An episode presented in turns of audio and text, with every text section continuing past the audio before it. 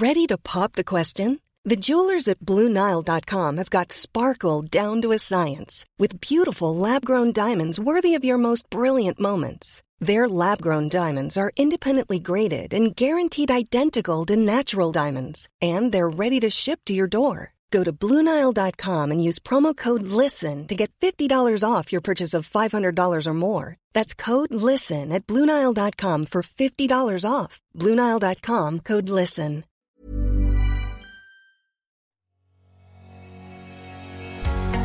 Bonjour et bienvenue sur le podcast Explore Japon. Le podcast qui explore le Japon sous toutes ses coutures. Des conseils voyages, de la culture ou bien de la vie de tous les jours en passant par l'apprentissage du japonais partons ensemble deux fois par semaine pour ce magnifique pays qu'est le Japon. Bonjour à tous Aujourd'hui, on repart en voyage et on retourne dans un coin dont je vous parle assez souvent, c'est le lac Biwa. Alors pourquoi je vous parle souvent du lac Biwa? Bah Parce que c'est super facile d'accès à partir de Kyoto. Au-dessous, c'est à 10 minutes en train, seulement 10 minutes, bah oui, c'est vraiment proche. Et donc aujourd'hui, on va aller dans la ville d'Otsu, qui est la plus grande ville au sud du lac. Comme je vous le disais, pour aller au-dessous, c'est vraiment très pratique. Il y a un train direct en partant de la Kyoto Station. Il n'y a pas de changement à faire et c'est à peine 10 minutes. Il y a deux stations à traverser, donc c'est super simple. Il y a deux points d'entrée en fait en train. Soit vous allez à Otsu Station, qui est donc la gare principale qui vous amène dans le cœur du centre-ville, ou soit vous ciblez l'autre ligne JR qui vous amène vers le côté ouest de la ville et du lac, où vous pourrez accéder à des temples assez chouettes. À vous de voir dans votre balade par quoi vous voulez commencer.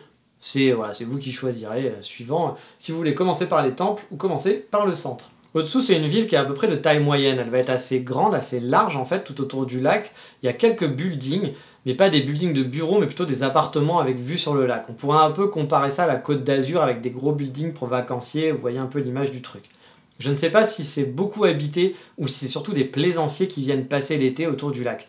Car oui, on peut se baigner au lac Biwa, il y a des plages de sable fin. Bon, c'est pas dans le centre d'Otsu que vous allez trouver ça, mais en prenant un train local, on peut vite se trouver dans un spot très chouette pour se baigner.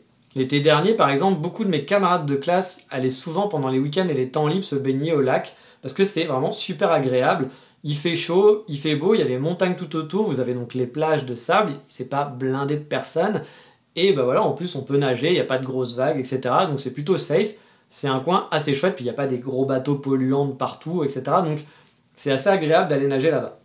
Mais bon, commençons notre petit voyage par le plus simple et on va descendre à la station principale d'Otsu, la Otsu Station. La station n'est pas très grande, la station pardon, la station n'est pas très grande, mais si vous voulez faire une petite pause, il y a un petit Starbucks à la sortie de la gare qui est sous les rails. Et si vous avez juste une petite faim, je vous conseille aussi la boutique de gaufres qui est dans la gare. Ça n'a rien de très exotique, ce sont des gaufres belges, mais franchement, elles sont vraiment très très bonnes. Et si vous aimez comme moi le sucré, bah vous ne serez pas déçu de prendre une petite gaufre pour commencer la journée. Ensuite, bah, je vous invite à descendre la grande avenue avec la vue sur le lac. L'avenue en elle-même, elle a rien d'extraordinaire, mais la vue sur le lac est assez sympa parce que la gare est en hauteur, du coup on descend petit à petit vers le lac et c'est bah, assez chouette comme ambiance, même si ça reste une grande avenue avec beaucoup de voitures, il y a des, lignes de chemin de fer qui traversent, etc. Mais ça fait, voilà, ça change, ça change vraiment de Kyoto ou de Tokyo parce que bah, voilà, vous avez un peu la vue sur la mer, même si c'est pas la mer parce que c'est un lac, mais bon, on pourrait croire que c'est la mer quasi. Une fois arrivé sur le lac, vous pouvez vous faire une petite balade sur le rivage doucement, voilà, prendre son temps, regarder les pêcheurs, il y a beaucoup de pêcheurs là sur place, et aller voir le gros bateau style américain qui fait un petit tour de dessous. Alors quand je dis style américain, car en fait il a une grande roue derrière. On se croirait un peu sur le Mississippi.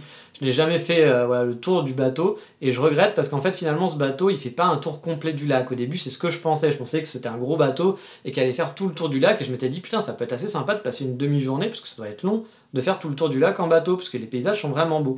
Mais en fait il fait juste le tour de dessous, donc il va pas plus loin, il fait juste la rive, et il va de l'autre côté de la rive, alors ça, dure peut-être une ou deux heures, j'en sais rien, mais bah c'est moins sympa parce que du coup là vous êtes vraiment juste au milieu de la ville, vous pouvez le voir n'importe où, alors que s'il avait fait vraiment un grand tour jusqu'au nord par exemple, bah, ça aurait été vraiment chouette. Après, bah, vous me connaissez, j'adore les cafés, mais j'ai hélas pas trouvé encore de bons coffee shops sur Otsu. J'en avais un, mais il est un petit peu excentré par rapport à la balade du jour. Il est vraiment pas du bon côté. Ça vaudrait vraiment pas le coup d'y aller et de faire un tel détour juste pour aller dans ce café qui est pas non plus extraordinaire. Donc, bah, pas de café. On fera une pause Starbucks comme je vous l'avais dit tout à l'heure. Mais avant d'aller vers un très joli temple, Vous pouvez marcher aussi le long du canal Biwako, qui est surtout vraiment très beau pendant la floraison des sakura. Sinon, je dois l'avouer, la balade, elle peut être vraiment dispensable. Mais si vous êtes pendant les sakura, les cerisiers en fleurs, bah, c'est vraiment chouette de suivre ce petit canal qui s'appelle le Biwako Canal, tout simplement. Donc ensuite, comme je le disais, on va filer vers l'attraction principale d'Otsu, qui est le temple de Onjoji Midera. Le temple est à l'ouest, à environ 30 minutes du centre à pied. Ce temple est un peu cher, mais il vaut le détour, il est assez grand et il a une vue magnifique vraiment sur le lac Biwa. Le lieu est vraiment chouette pour une petite balade, il est beaucoup moins prisé forcément que la plupart des temples de Kyoto, vous y serez donc beaucoup plus tranquille pour flâner, il y aura beaucoup moins de touristes. Et comme je vous le disais, en fait, en arrivant à un des points du temple, vous pouvez grimper et avoir une vue vraiment sur tout le lac et la ville, et la vue est vraiment magnifique. Je mettrai une photo sur explorejapon.com, vous pourrez voir, la vue est vraiment chouette sur le lac. Ensuite, une fois la balade sur le temple finie, vous pouvez marcher un peu plus au nord et enchaîner avec un autre temple qui s'appelle le Omijingu. Pour vous y rendre, je vous conseille bah, de, regarder Google Maps et de suivre plutôt les petites ruelles à l'ouest et de passer par les différents parcs. La balade sera plus sympathique. Ce temple est vraiment connu par les fans de Karuta ou bien du manga Shiaya Furu, car c'est un haut lieu de la, compétition de Karuta. Alors le Karuta, ça ne vous parle peut-être pas, mais c'est un jeu de cartes japonais où un orateur va lire la première partie d'un des 100 poèmes traditionnels et les joueurs doivent être le plus rapide pour trouver la bonne carte correspondante, à la suite de ce poème en fait, sachant que les cartes sont placées entre les deux joueurs. Mais si vous n'êtes pas fan de Karuta, vous pouvez quand même visiter ce temple qui est vraiment tout mignon, dans les hauteurs de dessous. Si vous voulez voir encore une idée de à quoi ça ressemble, bah, j'ai mis des photos en ligne sur le site Export Japon comme d'habitude pour que vous fassiez une petite idée. Alors je ne conseillerais pas forcément suivant.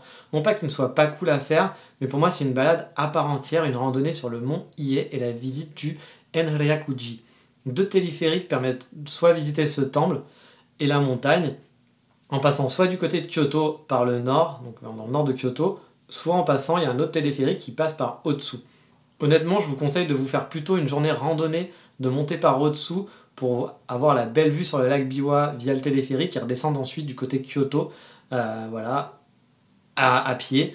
Ayant passé, voilà, mais c'est un peu compliqué de faire tout ça en une journée parce que c'est quand même une grosse randonnée. Et Otsu est vraiment connu pour ses temples, parce qu'il y a vraiment une tonne de temples à visiter, dont même certains que j'ai pas encore fait. Ou bien vous pouvez juste aussi en choisir un ou deux spots et enchaîner ensuite sur une autre destination autour du lac Biwa par exemple. Parce que ça peut être assez rapide d'aller à Ikone en partant d'Otsu, peut-être une demi-heure, quelque chose comme ça. Donc euh, vous pouvez aller voir le château d'Ikone, vous faire une matinée à Otsu, ne pas faire tous les temples, mais en faire qu'un par exemple, et après ensuite aller à Ikone. Ça peut se faire en faisant une bonne journée, c'est totalement jouable. Ikone, il y a un très joli château qui est vraiment mignon à faire, c'est un vrai château qui date d'époque, qui n'a pas été reconstruit, qui est assez chouette à faire et ça peut vraiment se faire en une journée. Ou vous pouvez voilà, faire Otsu juste une demi-journée et aller à Kyoto après ensuite continuer votre périple à Kyoto, c'est 10 minutes. Donc euh, voilà, 10 minutes en train, ça se fait vraiment très très vite.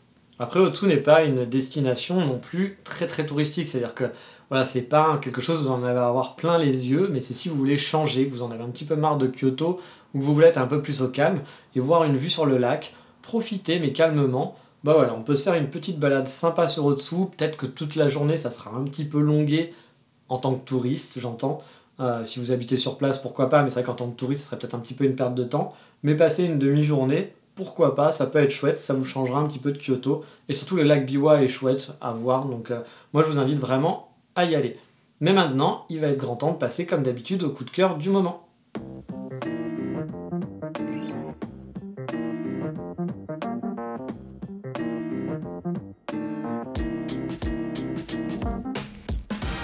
Le coup de cœur du moment sera à propos des tempura. Enfin, pas exactement, mais du magazine qui s'appelle Tempura. C'est un nouveau magazine à propos du Japon qui se lance et qui fait une campagne de crowdfunding à l'heure où j'enregistre ce podcast.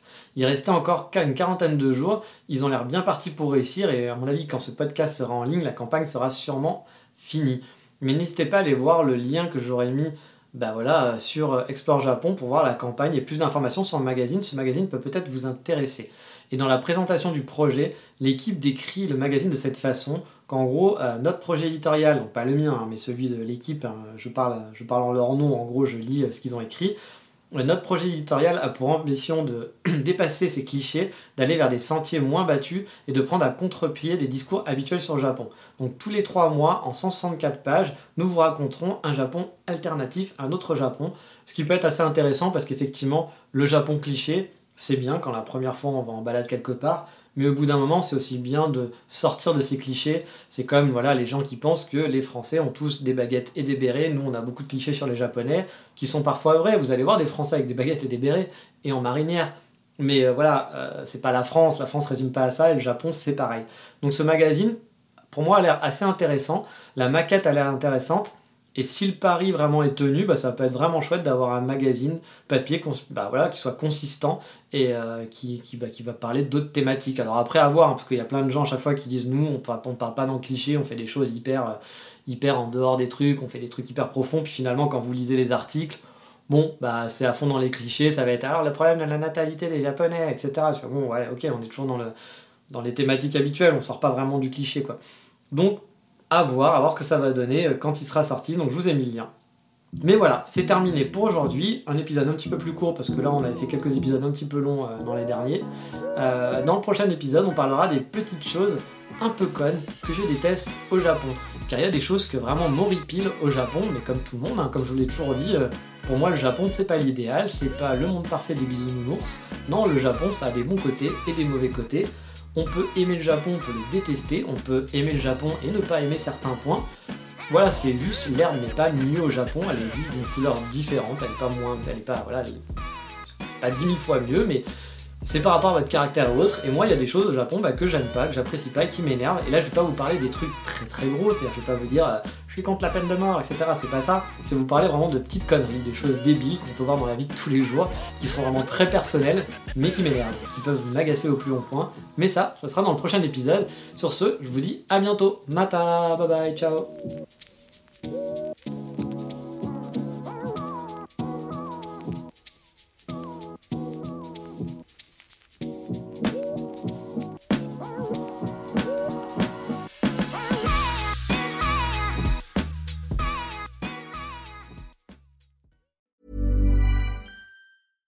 Hey, it's Paige DeSorbo from Giggly Squad. High quality fashion without the price tag. Say hello to Quince. I'm snagging high-end essentials like cozy cashmere sweaters, sleek leather jackets, fine jewelry, and so much more. With Quince being 50 to 80% less than similar brands. And they partner with factories that prioritize safe, ethical, and responsible manufacturing. I love that. Luxury quality within reach. Go to quince.com slash style to get free shipping and 365 day returns on your next order. Quince.com slash style.